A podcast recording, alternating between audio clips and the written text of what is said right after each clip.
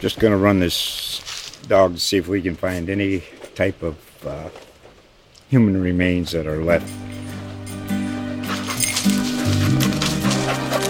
Listen to Where Secrets Go to Die The Disappearance of Derek Hennigan. From the Detroit Free Press, a new podcast set in the woods of Michigan's Upper Peninsula. Available on Apple, Spotify, Freep.com, or wherever you get your podcasts.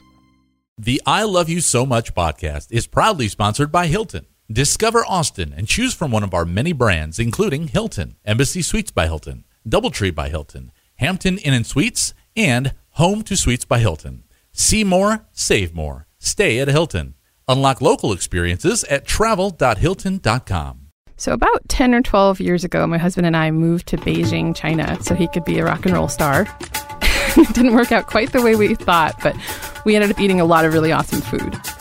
We had developed this crazy spice threshold, so when we moved to Austin and I would order something um, hot, it would taste mild, which was really surprising. so now it's about 10 years later, and I'm back to regular mild, hot, medium, and uh, it's been an adventure.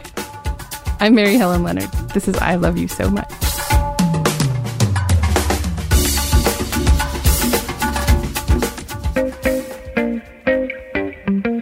Welcome to I Love You So Much, the Austin 360 podcast, a show for everyone caught up in an ongoing love affair with Austin, even if it's complicated.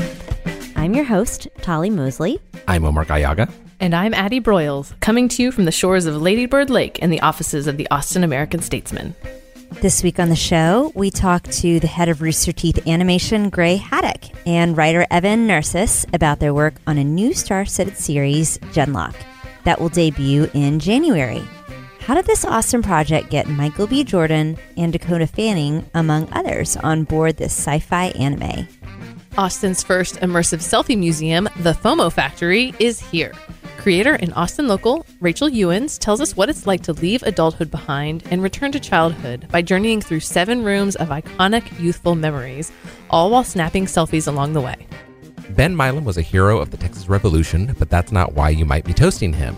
His descendant, Marsha Milam, created a whiskey in his name, inspired by the beautifully zen distilleries she discovered in Kentucky. Today on the show, she and distiller Marlene Holmes talk about what goes into handcrafted whiskey and gives us pointers on how to drink it. We'll end, as always, with our recommendations in a toast, but first, Gray Haddock and Evan Narcisse. We spoke to them at this year's big RTX event at the Austin Convention Center about Rooster Teeth's biggest new project, an epic animated series that Gray created and that Evan, a writer on the Rise of the Black Panther comic, contributed to. Here's that interview.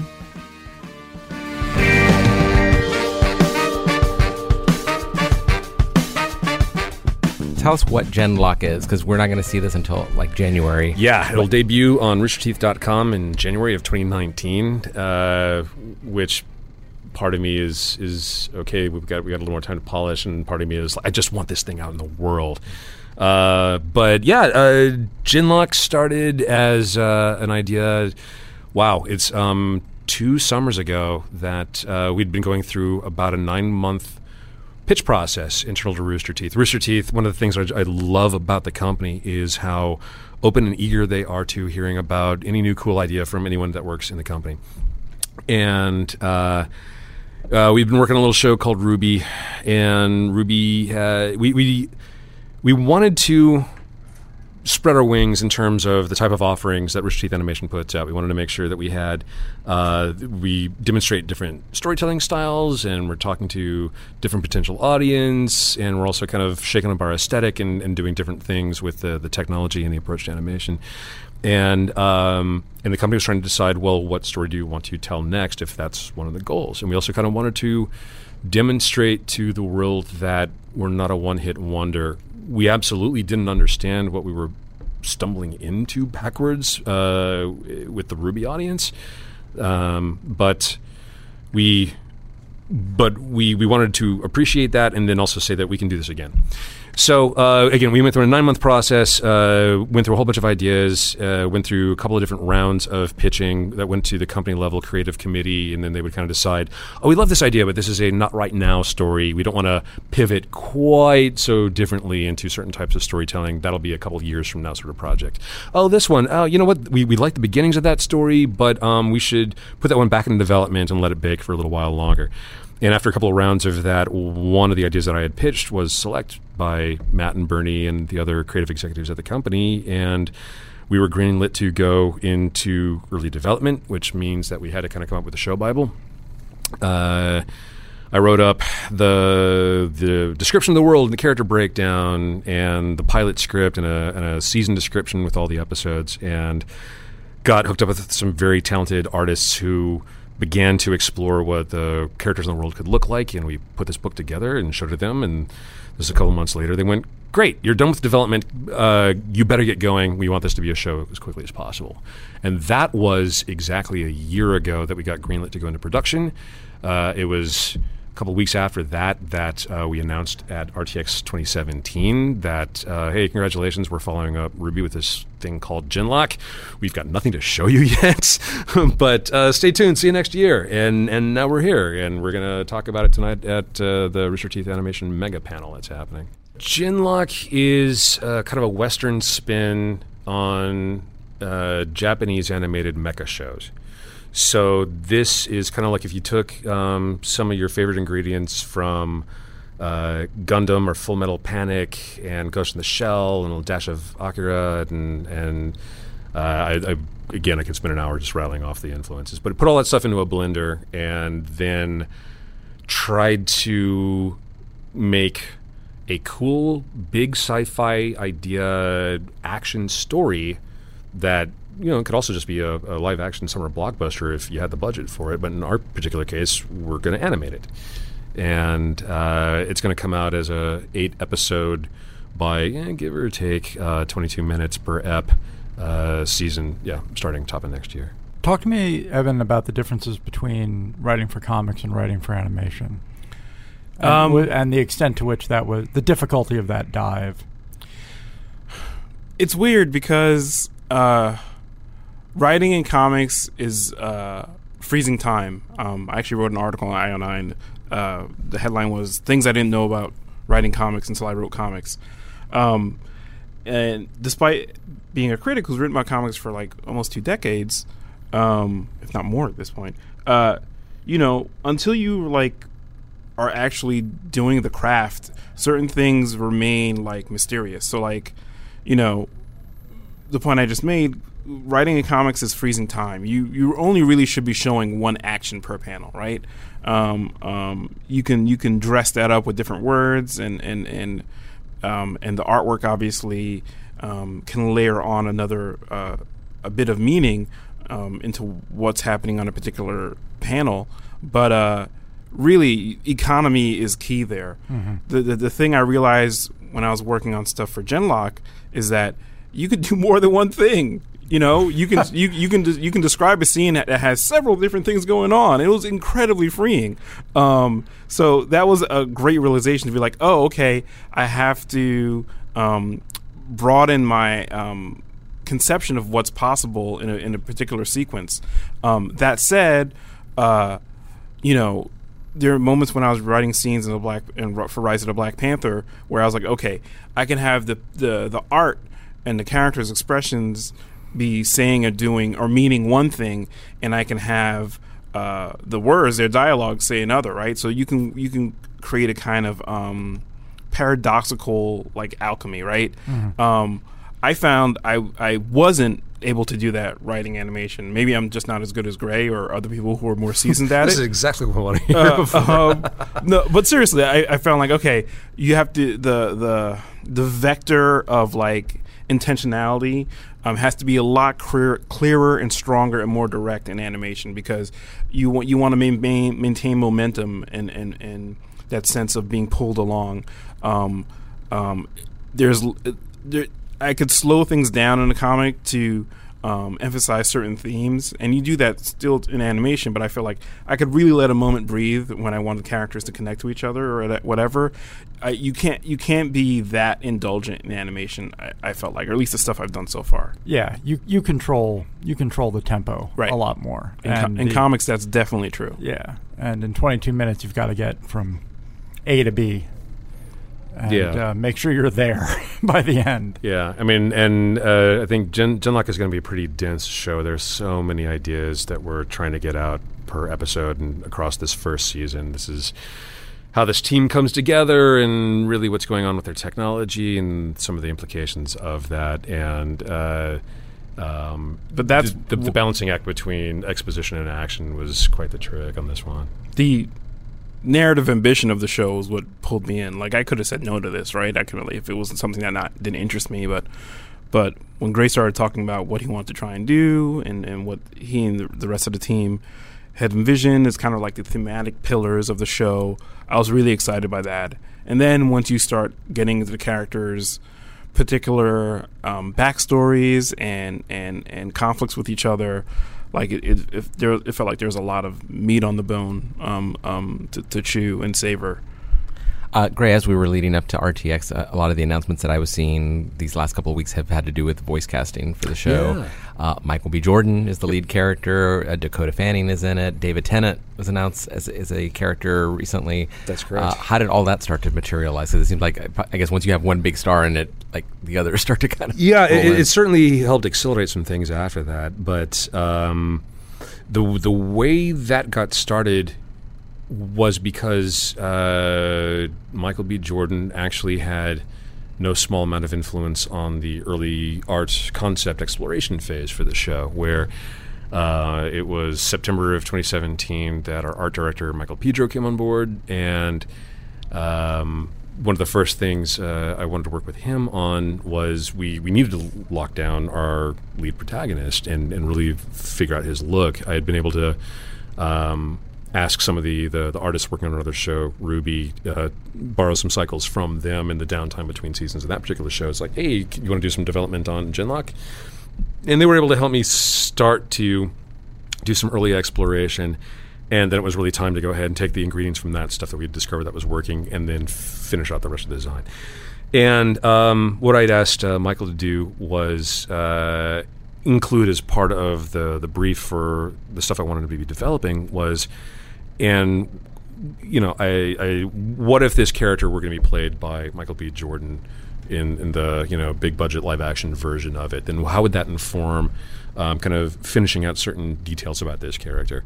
And I would say that there's also certain um, there were certain uh, actors whose performances uh, I loved so much that during the writing process, it kind of helped me d- during certain moments of being stuck to go ahead and um, imagine what if that particular um, um, actor were trying to interpret this character? What would they do with it? What would that sound like? And Michael was part of that process for me, which got me through um, some interesting times on the script writing. So when uh, in December of last year, when production said, "Okay, well, it's time to get going on casting. Who do you have in mind?" No one said not to start at the very top. So we. Uh, this, was, this was pre Black Panther. Too. Yeah, yeah, yeah. So yeah, exactly. That's something that I wanted everybody. I want to just get to the. I want to shout from the rooftops. People don't understand that we started the conversations with him. This is before Black Panther came out. This was like uh, we we submitted the first passing material like six or seven weeks ahead of its launch and this was before the subsequent uh, the the memes about the fact that he's also um, an anime fan, um, that he's he's also a fellow otaku. So uh, it was the hardest thing in the world to keep my mouth shut or my thumb off the tweet button during that phase. But I'm like, but but we're about to tell everyone about the. It's not in reaction to what's going on. Okay, fine. So. Um, Anyway, we uh, we submitted a package of material to uh, Michael's agency uh, going into the holidays in December, knowing that uh, it's it's the end of the year. This is this is going to be a mess. I don't know if we're ever going to hear back, and, and the odds aren't great that that the timing is demanding that we kind of start this process right now. And and the, the, holidays and the new year came and went. We you know hadn't really heard anything. But in the middle of January, we get a, a message back saying that they had indeed put the material in front of Michael, and that. Um, the answer wasn't a no. And the, the, the sheer the sheer fact that that was the case uh, we were ecstatic. Uh, wow, someone's actually talking to us. Uh, we've got people of that caliber that are interested in the project, and um, just the process continued from there. They asked to see some more material. We we built up some more decks and actually began sending over the scripts for the first half of the season. And it was a day right at the end of February where uh, I'd actually taken the day off from work to uh, try and hit another writing deadline when I get a call from our producer for the show saying that, hey, man, um, yeah, so I just got off the phone with the agency and Michael B. Jordan wants to play Julian Chase. And then I was somehow expected to continue writing for the rest of the day. yeah, which, you know, it's, yeah, no pressure. So after that, I, I learned all sorts of things about myself in terms of, uh, uh, whole new versions of writer's block started to kick. It's like, oh no, I, that that next word sucks. I can't use that. Michael's not going to want to say that, and so yeah, that if uh, I wouldn't change a thing, the process has been unbelievable. I I still feel like I'm in a dream on the whole thing, but. Um, if I had been able, if I could just tweak one thing, if I had just been able to wrap up the scripts first before some of this crazy casting kicked in, then I would have a, I would have been a lot less stressed. Well, it's funny because I don't know. I'm probably telling tales out of school here, but whatever. No, uh, uh, when you first told me about David Tennant, I started hearing his character's voice in a totally different way, Mm. and it did make it feel a little bit easier, like to be like, okay, like how how this scene would play, like um, you know, imagining his voice saying it, um, and and and the stuff I worked on for for for for Chase, like I mean, totally. It was in in in in in Michael's voice in my head. The the the interesting thing, the weird thing for me is, I was in the process of writing a Black Panther miniseries with a Killmonger in it, right? Um, and Kill his version of Killmonger from the movie did not affect my conception of the character whatsoever. So it's a- again, it's a you, it's like the question that Joe asked before. The difference is, it's like okay, like writing Rise of the Black Panther, I had 50 years of history to go off of, and that was like my the the reservoir I was I was drawing from for for that, and I knew I was making some changes to the character of Killmonger, even as he'd been um, portrayed in the comics, uh, but there wasn't like a real life person that I was like, okay, here's what that's going to sound like. Um, but with this, it was like, oh, you know, Chase is going to be doing this in this scene, and you know, yeah, I remember from Creed when he had a moment with uh, a character and how he would play that scene or how that might sound, and then that that actually I found it helped the writing. Yeah, I mean, for me, it's uh, it's any any trick that you can bust out that lets you get that first draft out of your head and onto the page, and then after that, then you can go ahead and still see like what's what's in bounds, what you should you lose because okay, maybe you lost the voice here or there, or whatever. But um, just making your mistakes and getting it uh, into your final draft file uh, sooner, so you can start editing, is uh, just going to save your butt in the long run. So. You're just going to be screwed when Tennant uh, insists on doing it with a Brooklyn accent. yeah, it's a whole new vision for the part.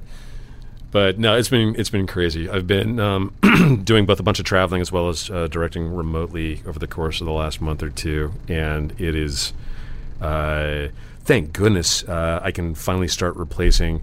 Uh, I, I, I recorded all the temp for all the characters. I basically read read the scripts, handed that audio to our editorial staff because. Um, once we had certain casting opportunities, we had to be very flexible about the approach of production, meaning that normally what we would do is uh, you write the scripts, you then simultaneously start recording, uh, you, you cast and you get the vocal performances at the same time as the director works with the storyboard artist and puts together the equivalent of comic book panels. And you mate those storyboards and your audio, and you begin to get as close as possible to the final timing that you're going to want to want for that dialogue and and all that. And um, we had to get going. There was no way to not hit certain milestones with the production. We needed to be in boards, had to have our animatics, needed to be animating by a certain time. But oh, by the way, all these fantastic casting opportunities are now kicking in. Okay, so uh, here's what we're to do, gang. Um, I'm to go ahead and uh, I'm to give you a temp version of the audio with how I'm currently hearing everything in my head declaring sort of an intention of this is the pace and intonation that I'm intending to direct the actors into, and then we'll see what additional magic they bring, and if they do something crazy cool with it that changes our timing, well, then we'll just roll with it. And uh, the poor crew has been listening to i've never hated the sound of my voice so much uh, have you know spent months animating Can you to give us that again, Gray? the- yeah no I've we- never- This I've- Can you say that again I've as never- David Tennant? right yeah oh, i've never no uh, I yeah, it's uh, after a couple of months of everyone having to work with the temp audio. It's finally the case that we're actually hearing these characters talk to each other, and the whole thing's coming to life, and all the paranoia about whether or not this whole experiment was going to work is actually starting to calm down. Well, it's kind of remarkable that the that the person that you sought out to help write on the series like happened to be in Austin as well. So like, what what's been what's it been like having all these creative people? I mean, I don't know that the voice actors are actually coming to Austin, but I mean, what's it been like working on this in Austin with Austin animators and all the people here in town? Oh, I love it. It's um, the sheer fact that uh, I can that, that that we've got this burgeoning animunity and excuse me, burgeoning animation community. Animunity. Anim- a- animunity, yeah. Animunity is a and- Austin good animunity. and, and a certain immunity The to Austin animunity. pronunciation. But uh, I love the fact that this is taken off here in Central Texas, and uh, we've got 150 people employed at Rooster Teeth Animation just in our studio alone. That Jeez.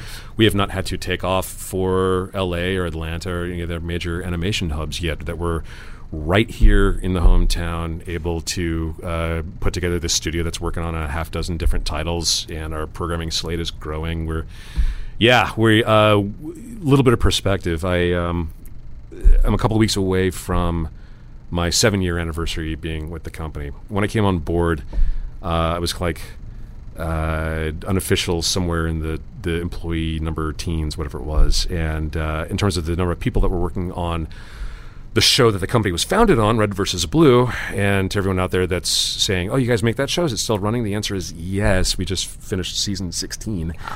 Um, yeah, but when I came on board, it was RVB nine, and there were you know maybe about ten of us in the corner that uh, they would pull off of. Uh, you know, editing duties and being a camera operator for the live action crew or whatever else you did around the company, and you would spend five or six months making a season of Red versus Blue, and then you would go back to whatever else you, did around the company. And um, yeah, uh, to, to grow from that team of about 10, 12 people to, you know, seven years later, uh, by by the end of this summer, the permanent headcount at RT Animation will be yeah 150, and that's not including the additional temporary employees or, or outsourcing that we do. And we're we're growing the production slate. We're actually going to be continuing to grow over the next year, year and a half. I can't predict what the company's ever going to be up to six months out. Uh, being one of the um, business leaders inside the company—you have you have your 12 month plan, your three and five year goals, and all that. And uh, I, I go through those exercises, but uh, you I, I can still never really tell you exactly what we're going to be up to, um, just even a few months out. And th- the only constant at the company is change. So, uh, yeah, there's been some crazy big moves over the last several years. I think Ruby was one of the biggest examples at the time of uh, yeah you're right. This is the company that you know us for our reverent comedy and and uh, machinima and all that jazz. And um, because the the founders of the company are again open to whatever's really calling us even if it's not necessarily something perfectly in our wheelhouse then, that they're they're that much more interested in diversifying and, and trying it it's mm, it's it's cool. It keeps people working at the company from getting bored. It strengthens the company's portfolio. It it gives the audience something new to check out. And uh, you know, since then, since Ruby started, the company has done their first live action movie. Uh, we've gone into video games. We've you know uh, the convention business is still booming. And, uh, and and they're not done. There's all sorts of crazy cool announcements on the horizon about just what the company's going to get up to next. Well, Gray and Evan, thank you so much for joining us, and we're, we're looking forward to Genlock. Thanks so Thanks much. for I having appreciate us, the guys. support. Thanks, yeah, take care.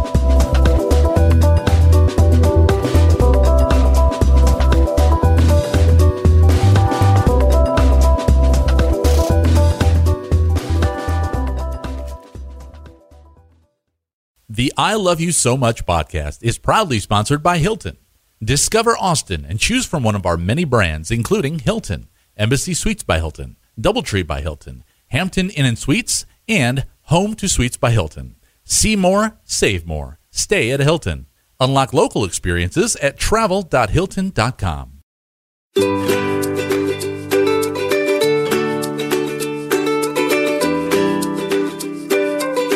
Inspired by her own childhood, Rachel Ewens has designed an art experience that will throw you back, way back.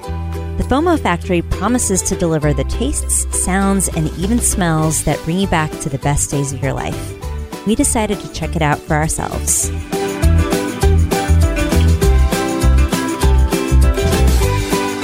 We are at the FOMO factory uh, under construction, so by the time you hear this, it will be completed. But we're in the midst of the uh, hammering and the uh, putting build. things up. Yeah, so you, if you hear some background uh, construction, that's what's happening. But we're That's here with the FOMO gets made. Rachel Ewens, and she is the the, the uh, mastermind of this. So tell us what the FOMO factory is. Yeah, so first of all, I want to say what FOMO stands for because not everybody knows. It's fear of missing out. Um, and it's that feeling say your friends invite you to an awesome party and you're too tired to go, and then you see all their awesome social media pictures. FOMO is the feeling you get. You wish you'd been there. So that's what FOMO stands for. The FOMO Factory is an immersive art space designed for taking selfies.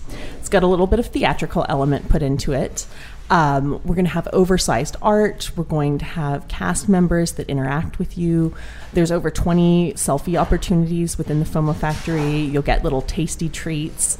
And it is themed around a journey through childhood. So it's really going to tug on that nostalgia of, you know, think the MASH games you pay, played when you were little, uh, cootie catchers, toys, lockers that school dance that you awkwardly danced with somebody at. Um, so yeah, it's really a theme that's never been done in one of these before, childhood. So we're really excited to, to bring it to Austin. So what, what inspired this? I mean, I know there are some places that our listeners might have heard of. I mean, the only one I had heard of was the Museum of Ice Cream, but apparently this is a big deal, especially in New York and San Francisco. Yeah. Um, so this is a really emerging space. These have really only been around for the past year or two. The queen of them is Maryellis Bunn, who is with the Museum of Ice Cream. And we definitely took inspiration from the Museum of Ice Cream, but we kind of brought it in our own way. Um, so I, I was living in San Francisco um, up until a couple months ago. Uh, in San Francisco, we have heaps of these. We have that lady thing, which is a feminist theme one, where rather than a ball pit, it's a giant pit of breasts. I'm sorry, what was the address? Uh, we have one called the Color Factory, which has been a great inspiration to us. Um, we have Museum of Ice Cream in LA. There's probably ten or fifteen of these. In Nor- New York, there's probably twenty.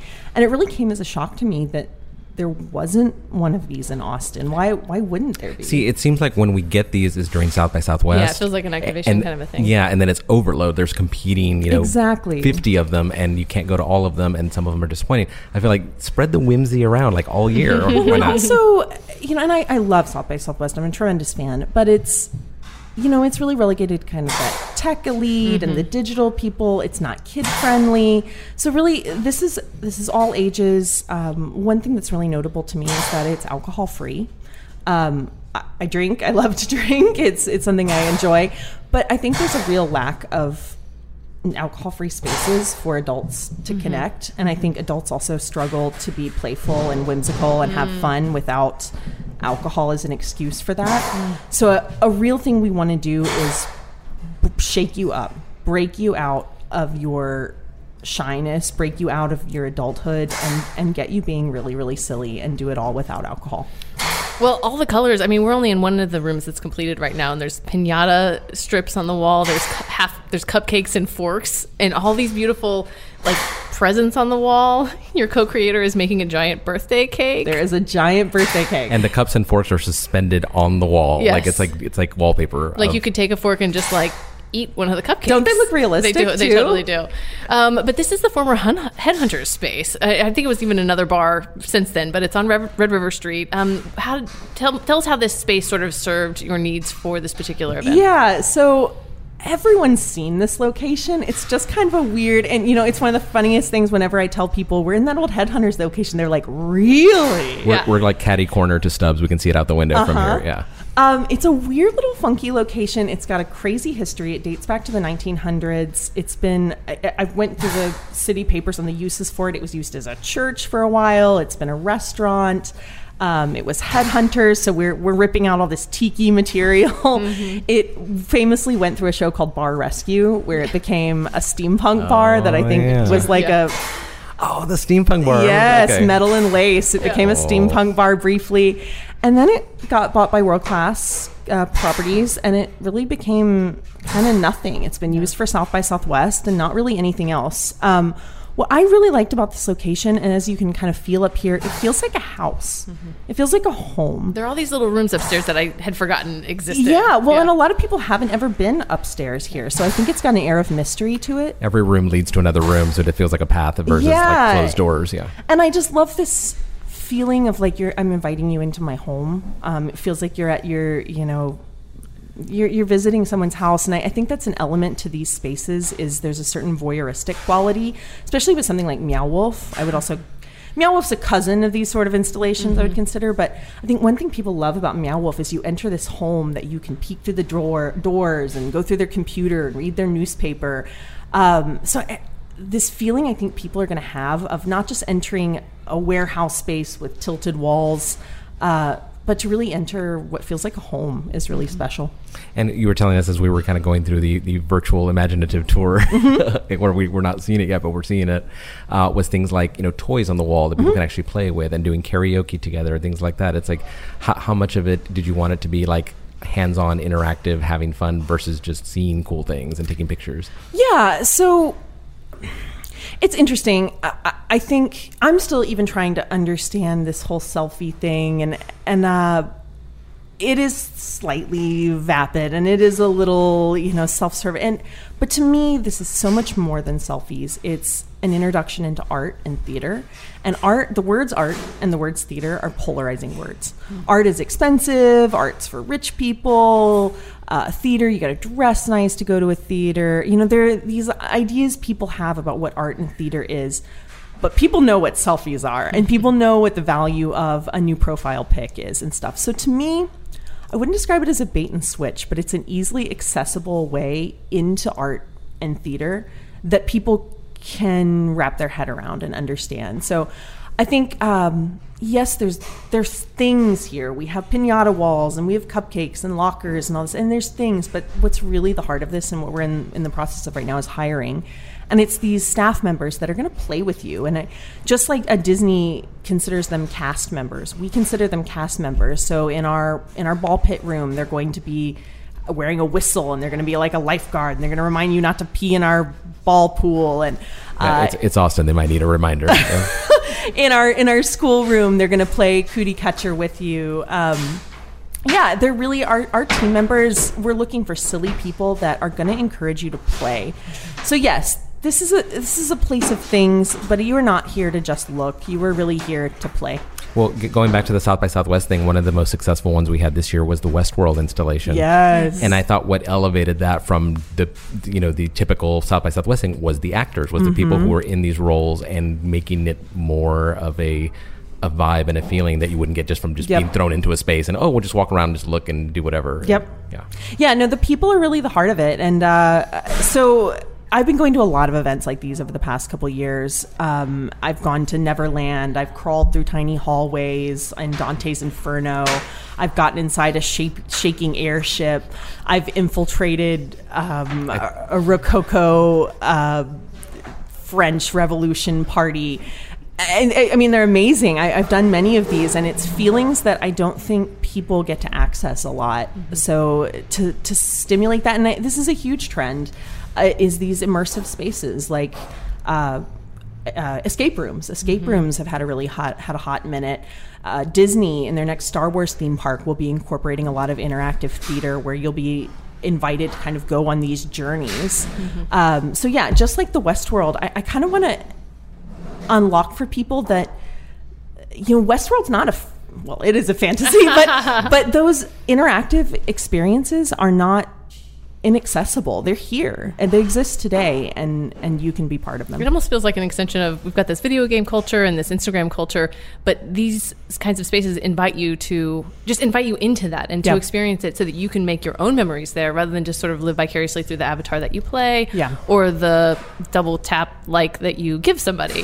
You Yep. take this memory with you. And I'm a big fan of selfies, actually. I think that selfies are a far cry from 30, 40 years ago where women were behind the camera taking pictures of Mm-hmm. their families and a family, a woman might have three pictures of herself in adulthood. Yeah, I'm, I'm I would ra- way rather us have three thousand pictures of ourselves than only have three.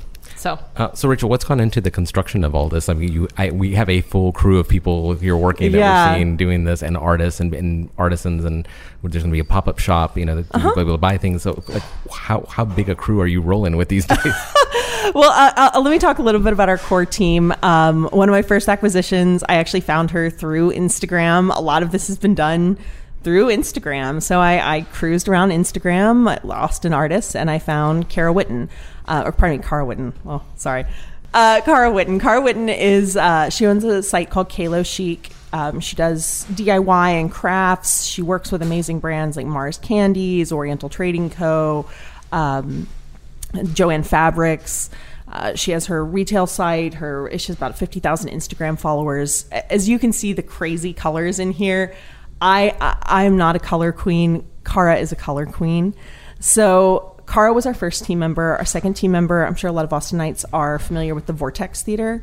Um, I I used to live in the UT co-ops. I was a I was a hippie co-op kid, so I actually tapped into my co-op network. It's how I found my lawyer. It's how I found my build manager. So a friend of mine from the co-op works at Vortex Theater and introduced me to Chris Heil, who's our build manager.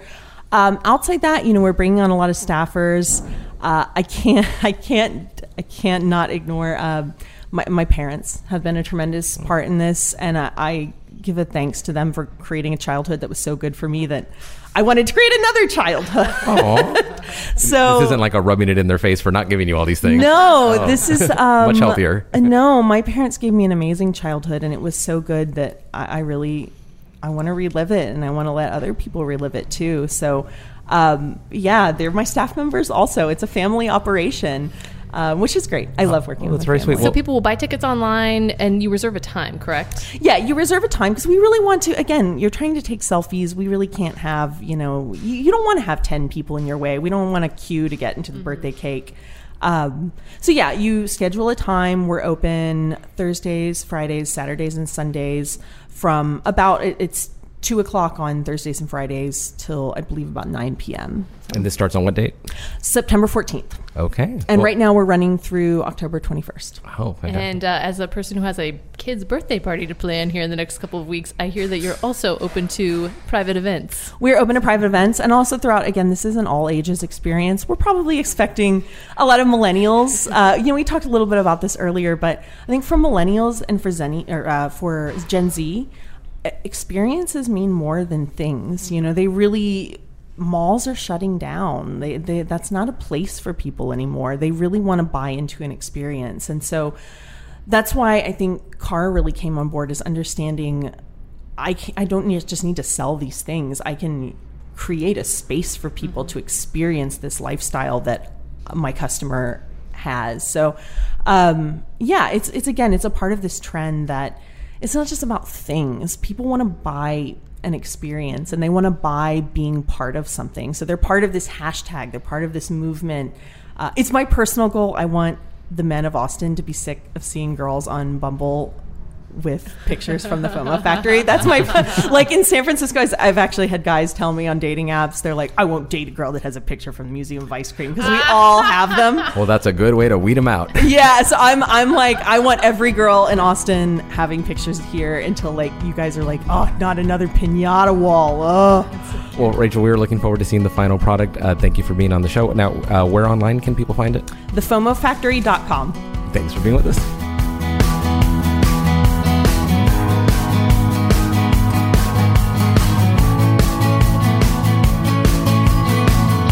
Distiller and Kentuckian Marlene Holmes worked for Jim Beam for more than 25 years and never imagined calling Texas home. But Ben Milam Whiskey, a woman owned whiskey distillery based in Blanco, convinced her to head south and lay down new roots. Today, with owner Marsha Milam, Marlene tells us why she made the decision to give Texas a try.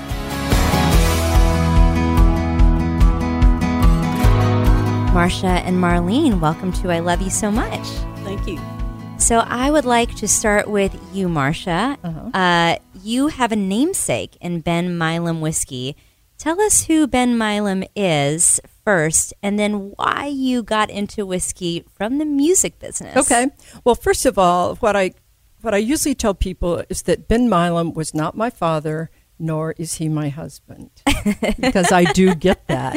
Uh, ben Milam, for those of you who were asleep during Texas history, was a Texas hero who died fighting in the Texas Revolution. To me, that's a short sighted version of Ben because he was a risk taker, an entrepreneur.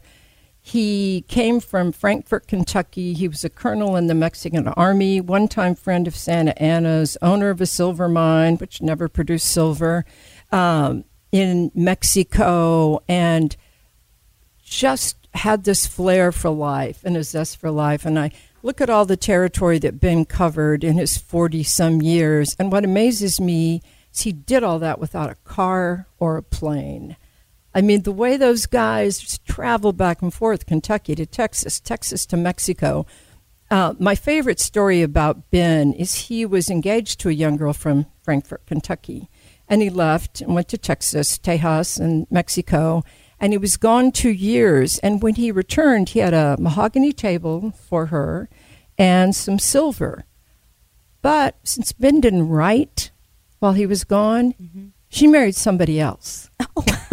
so I always I understand that because I was raised by a workaholic. Uh-huh. And it's like just I always tell the guys it's like sometimes you just have to check in. right. Oh my god. So so Ben was uh, I, I'm thrilled to be related to him. The more I've learned about him, the more proud I am.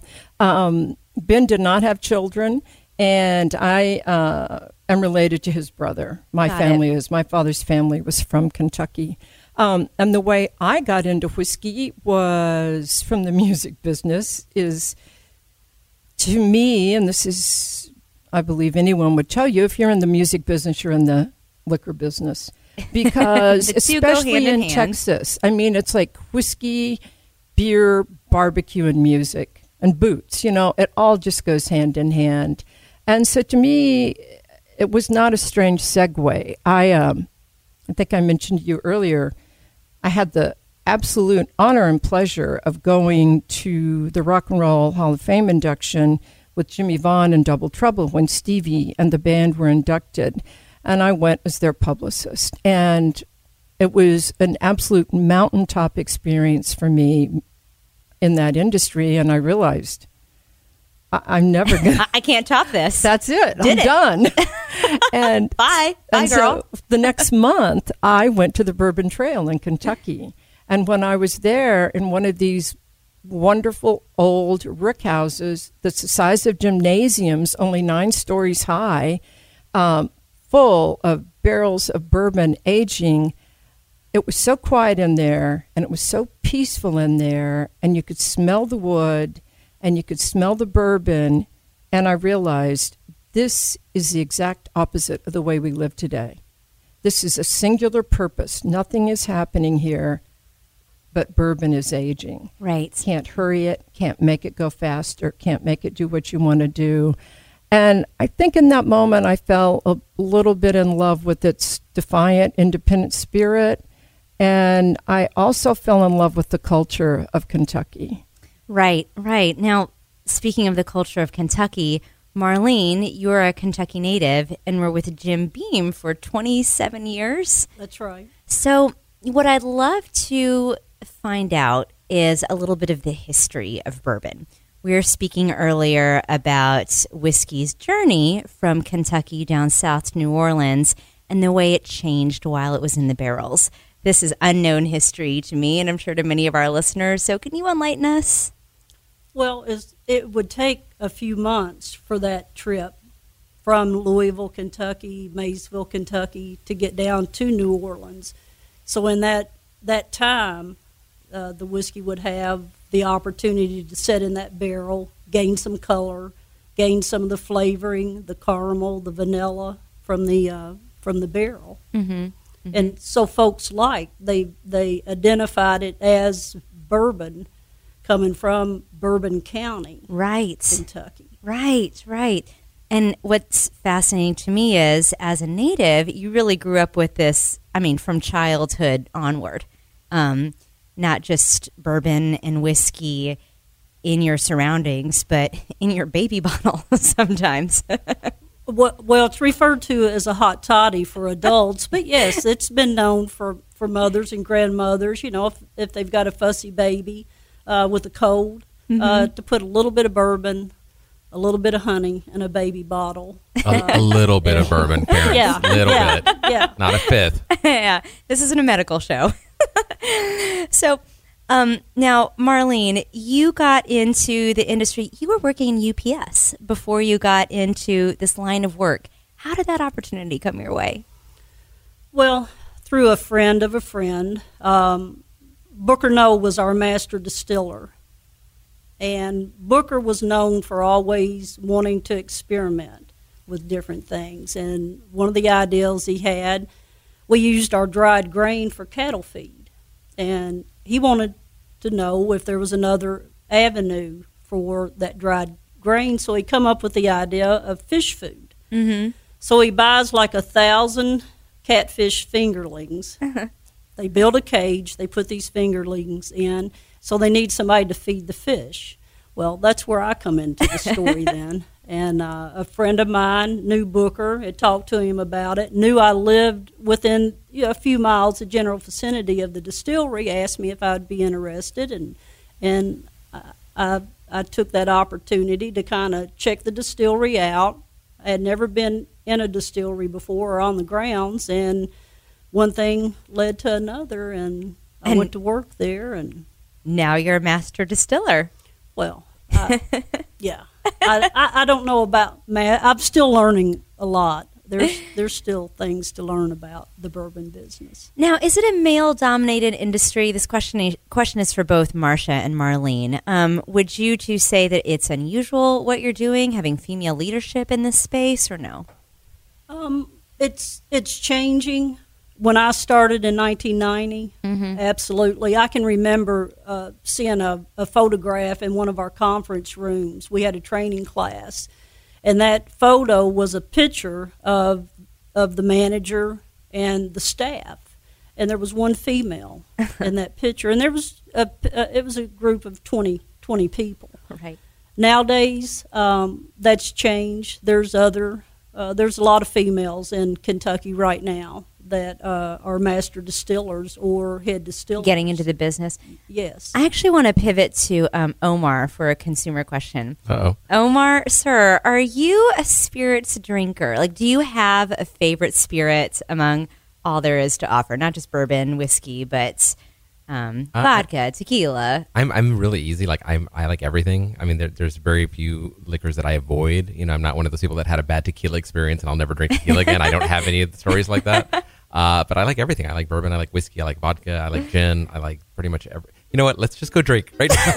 I'm, I'm all for that. Oh, okay, great, good. In fact, why? You know what? Why don't we go do a taste test like right now? Like we will leave leave the Statesman premises, okay, have a taste test, and we'll come right back and talk about it. How about that? perfect. Wild idea. Right. I know it's crazy, but le- why not? Let's go. Okay. Okay, so we are going to have a taste test with some Ben Milam whiskey. Um, what I've come to understand is distinctive about this particular product is its smoothness, so it's accessible to your lay spirits drinker. You don't have to be a connoisseur necessarily to appreciate this. This is not some like um, like brand advocacy on my part. I happen to like bourbon a lot and find it generally smooth. But let's put this to the test. So, um, Marsha or Marlene, would one of you do the honors of opening this bottle for us? Certainly. My pleasure. Beautiful label. First of all, I'm going to take off the gold medal neck tag, simplifying the gold medal that we won at the World Spirits Competition in 2017 and 2018. Congratulations. Thank you. Thought I'd get that in. and da da da da. yes. well okay. done. So we're gonna we're gonna drink this neat, and then if somebody wants it, put a splash of water in it. But we feel like to really know what the product is like, what our bourbon tastes like, you should start neat and and real messy. Yeah. Omar, this is for you. Okay. Tolly, you have yours. Got mine. Marlene, there's one for you. Thank you. And what we like to encourage people to do is nose it first. Don't stick your nose in it, but just kind of blow over the glass. Too late, Marlene. I have my nose right in it. That's why that. the ex- experts need to clarify for us. with with your mouth open. I'm, I'm listeners. I want to describe to you what the true experts are doing right now. So it's an underhanded grip, and it's um, you know about nose about an inch away from the glass, and not blowing so much, just inhaling it. It's fragrant enough to where you, yeah, don't have to have nose directly in. I feel like I'm getting a distinct odor of, of liquor. Odor, perfume, uh, no, notes of liquor, notes, notes of there you go, notes of bourbon. And what's so fascinating to me with whiskey is I, I was a, and I still am, a red wine drinker. And red wine, you know how good red wine opens up over time? Mm-hmm. Whiskey does the same thing. Well, to, like, oh, I'm sorry. Go ahead. As long as you give it, as long as you don't just shoot it and you give it time. Well, I was going to say I, I, was joking, but I, what I really am smelling is is kind of a little smokiness, a little bit like almost um, like a like a rosy, flowery kind of scent. Is that is that unusual? Do I have a weird nose? Everything no. is subjective. Yeah. See, to me, what I smell is like a maple or some kind of caramel, like some sweetness. That might be that, the sweetness that to I'm me is yeah. the hallmark of bourbon that makes it slightly easier to drink than scotch, for example. But if I'm inhaling really deeply, it's almost like a peppery, like a smoky peppery hmm. scent I'm getting. So okay, so now after all of those adjectives, are we allowed to drink it? Yeah, have right we properly now? nosed our okay. way through? And you want to talk about how to drink it, Marlene? Yes, just a, a, small taste to start with. Okay. Just and, and, hold it in your mouth. Okay. For a few seconds, kind of roll it around. Okay. In, on your tongue, in your mouth, and then swallow. Perfect. Here we go. Bottoms up. Hmm. Okay, so listeners, while Omar is still swallowing, I'm savoring, savoring, savoring his. so there's definitely a warmth that you get from mm-hmm. drinking any spirit. A tingle. Yeah. yeah. but this one to me doesn't have that um, like ice squeezing kick that drinking like a gin or even a tequila would have. There's a warmth here that makes it a little bit more mm, tolerable than some harder edged spirits. And I got that cho- that kind of chocolate caramelly yeah. flavor if, more from tasting it than from smelling it. Right. Yeah. Right. If you hold it in your mouth like that a few seconds, it allows all different parts of your mouth to pick, you know, sweet, a sour, mm-hmm. you know, different uh, taste. Mm-hmm. And, and that's why it's recommended to, you know, just hold it a few seconds. And then the second taste that you take will be even a little bit different, but more fine tuned. Okay, all right. Now, so now we're now that we're enjoying these um, samples, uh, can we talk a little bit about um, Marsha about methods that people would use to drink this? Like, would it be sacrilege to have it over rocks? Would it be just a shame to mix it in a cocktail? Like, how do you recommend people enjoy bourbon in general? You don't want to put this in a Red Bull, probably. uh, not really. Um, you can buy something else for that. Um, I like it. I like it on the rocks, and um, a lot of people like it neat. Some people like it with a splash of water. There was an article um, that they proved scientifically water helps bourbon, helps whiskey open up. Uh, Marlene, who is more familiar with the industry than me, says people should be able to drink their whiskey however they want.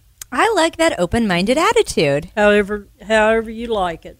Marlene, do you have a favorite? Say someone just is not ready yet for that straight alcohol experience. Is there some kind of, um, you know, light additive that you would recommend going in there besides water that someone who's newer to this world could still experience and appreciate the character of the spirit? Well, I think water would be the best thing to do, but also uh, I will see people at times with, at a tasting or different uh, any place with a shot. We'll we'll just drink the whole thing, and that and that's too much. There again, you know, you want to ease into it. Take that small sip to start with, and and hold it in your mouth. And, uh, and and take it from there. I, I think people rush it too much a lot of times when they when they try to drink it for the first time. Okay. All right. So, um, last question to um, wrap up the interview. I want to ask about seasonality when it comes to spirits because I tend to think of summer as your light spirits time, like your vodkas, your gins, like fruity kind of cocktails. And fall to me signals like rich brown caramely cocktails. Is that like, why do we think that? why is that? something that we've grown up with? Is it because you can have a hot toddy and you can enjoy these types of spirits warmer, or what? Why is it that we associate it with seasons? And give us a good argument for appreciating this on, you know, a hot August, 140 degree day like today, maybe. Well, to make us forget our surroundings. well, back home, uh, apple cider is is a good drink. There you go. And to heat apple cider and put a shot of uh, bourbon in it or Mhm. whiskey in it is is wonderful and for cool fall weather. Yeah. There again for the holidays, and this is one of my favorite is eggnog.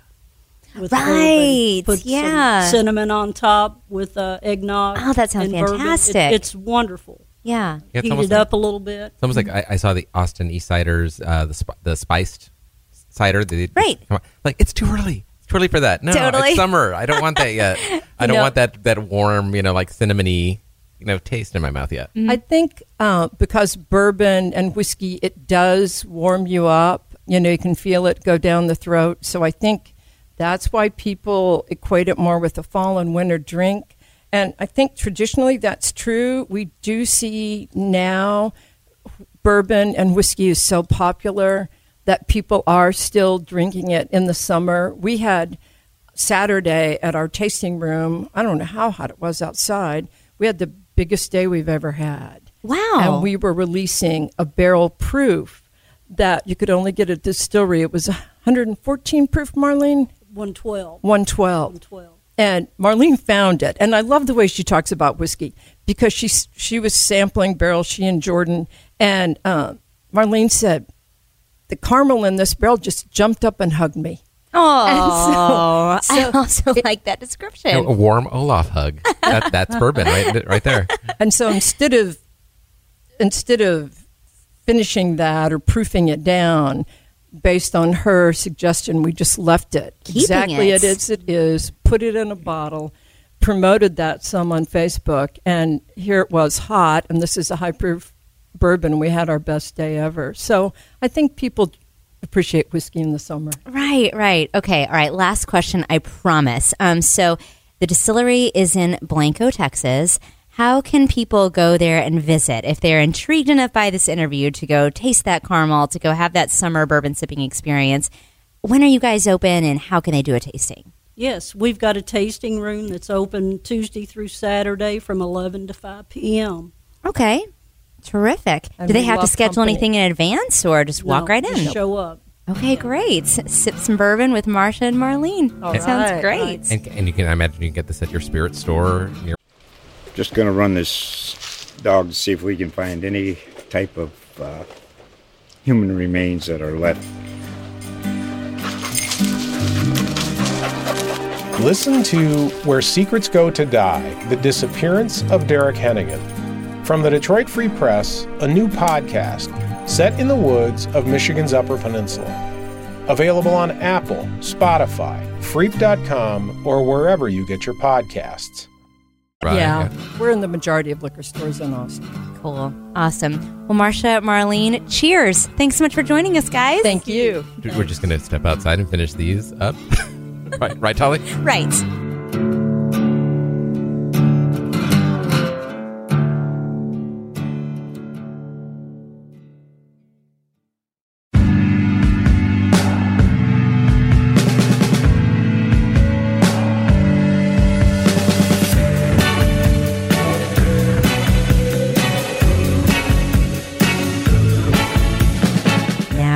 To the moment in our show where we have a toast. This is where we go around the room talking about things that we think you, our listeners, should be into. And we've got some special guests back joining us. Say your names, guys. This is uh, Dennis Burnett, from, uh, director of Tacos of Texas. And Mando Rayo, the taco journalist. And awesome. Mando and Dennis will be on a future episode, so stay tuned for that. But for now, they're with us for our toast for this week. Thanks, guys. Uh, okay, I'll kick it off. So I am watching a new show on Netflix called Dark Tourist. Have you guys heard of this What- or what- seen it pop up on your I've Netflix seen feed? about four minutes of it.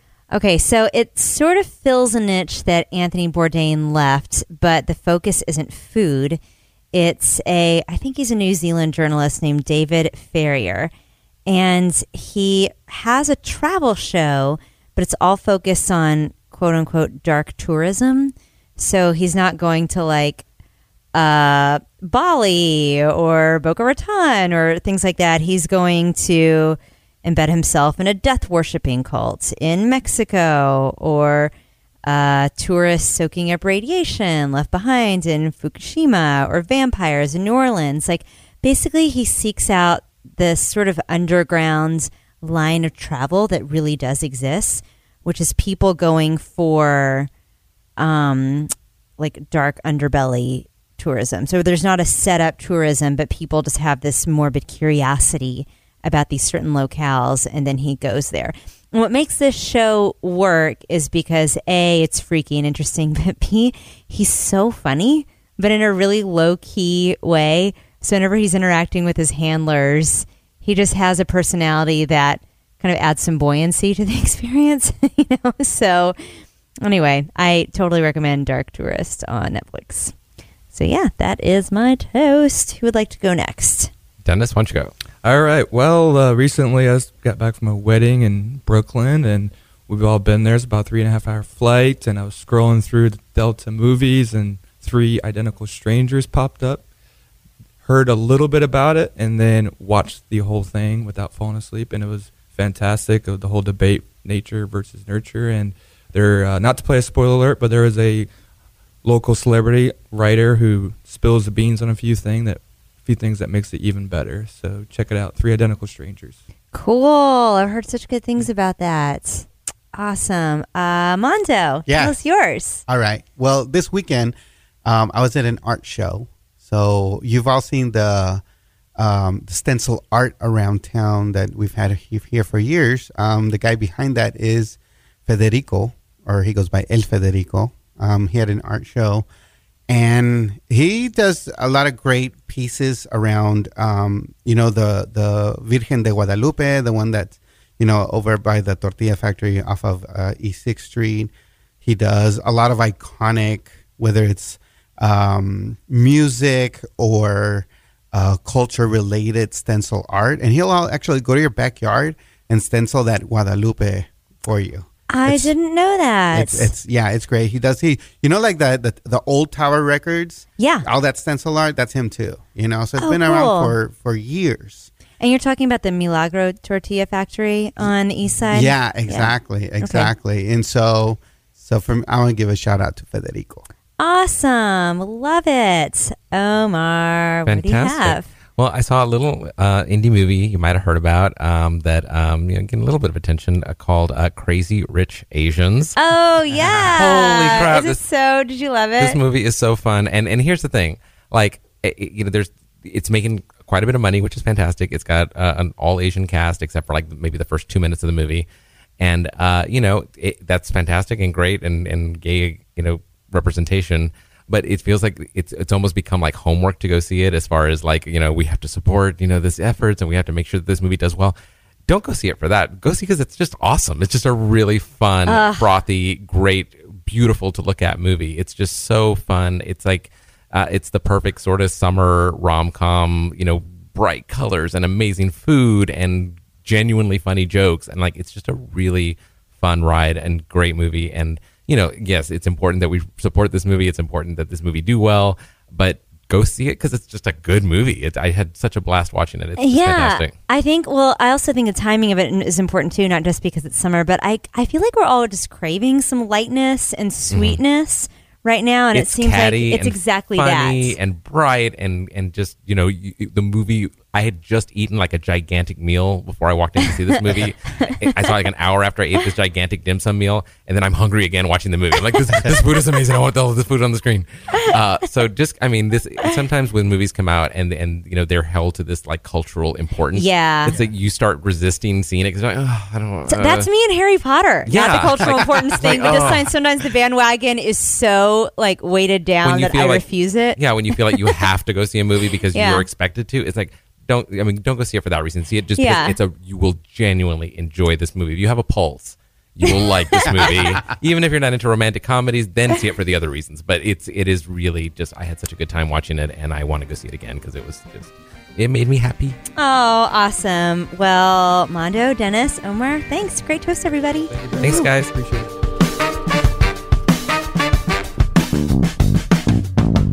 That's our show. She's Addie, he's Omar, I'm Tolly. Check out the Austin 360 Instagram and Facebook for more about life in Austin. And talk to us on Twitter at LoveAustin360. If you liked what you heard today, leave us a review on iTunes or your favorite podcatcher. It helps other people discover the show. I Love You So Much, the Austin 360 podcast, is produced by Alyssa Vidales. The show is made with support from features editor Sharon Chapman and the entire Austin 360 staff. Our theme music is from local band Hard Proof, which you should definitely check out at hardproofmusic.com. You can find more about the show and its contributors at austin360.com slash loveaustin360. And if you want to pitch an idea for the show or give us feedback, shoot us a note at loveaustin360 at statesman.com or leave a voicemail at 512-445-3672. This podcast is brought to you by Hilton Austin. We couldn't do the show without you, dear listeners, and we can't thank you enough for lending us your ears, your comments, and your pumpkin spice whatevers. Until next week, we'll see you catching one of the few last summer swims at Deep Eddy before fall takes over.